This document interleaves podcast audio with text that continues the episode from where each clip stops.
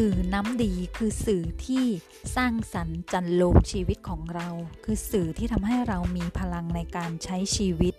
คือสื่อที่ทำให้เรารู้จักพลัง ความมีคุณค่า ความรักในตัวเอง ความภาคภูมิใจในชีวิตของตนเอง ถ้าสื่อไหนที่ไม่ได้เป็นเช่นนี้ สื่อนั้นก็ไม่ได้เป็นประโยชน์กับชีวิตของเรา หัวใจของเรารู้ดีว่าสื่อไหนเป็นสื่อที่เราควรที่จะเลือกรับฟัง เลือกรับชม เลือกดู เลือกอ่านหรือเลือกเสพสื่อต่างๆ เหล่านั้น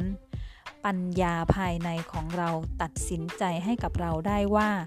สิ่งไหนที่เราฟังแล้วเรารู้สึกดีหรือไม่ดี สิ่งไหนที่เราดูแล้วเรารู้สึกดีหรือไม่ดี สิ่งไหนที่เราอ่านแล้วเรารู้สึกดีหรือรู้สึกไม่ดี มีพลังหรือว่าหมดพลัง มีกำลังใจมีแรงบันดาลใจ หรือว่าเป็นไปในทางตรงกันข้าม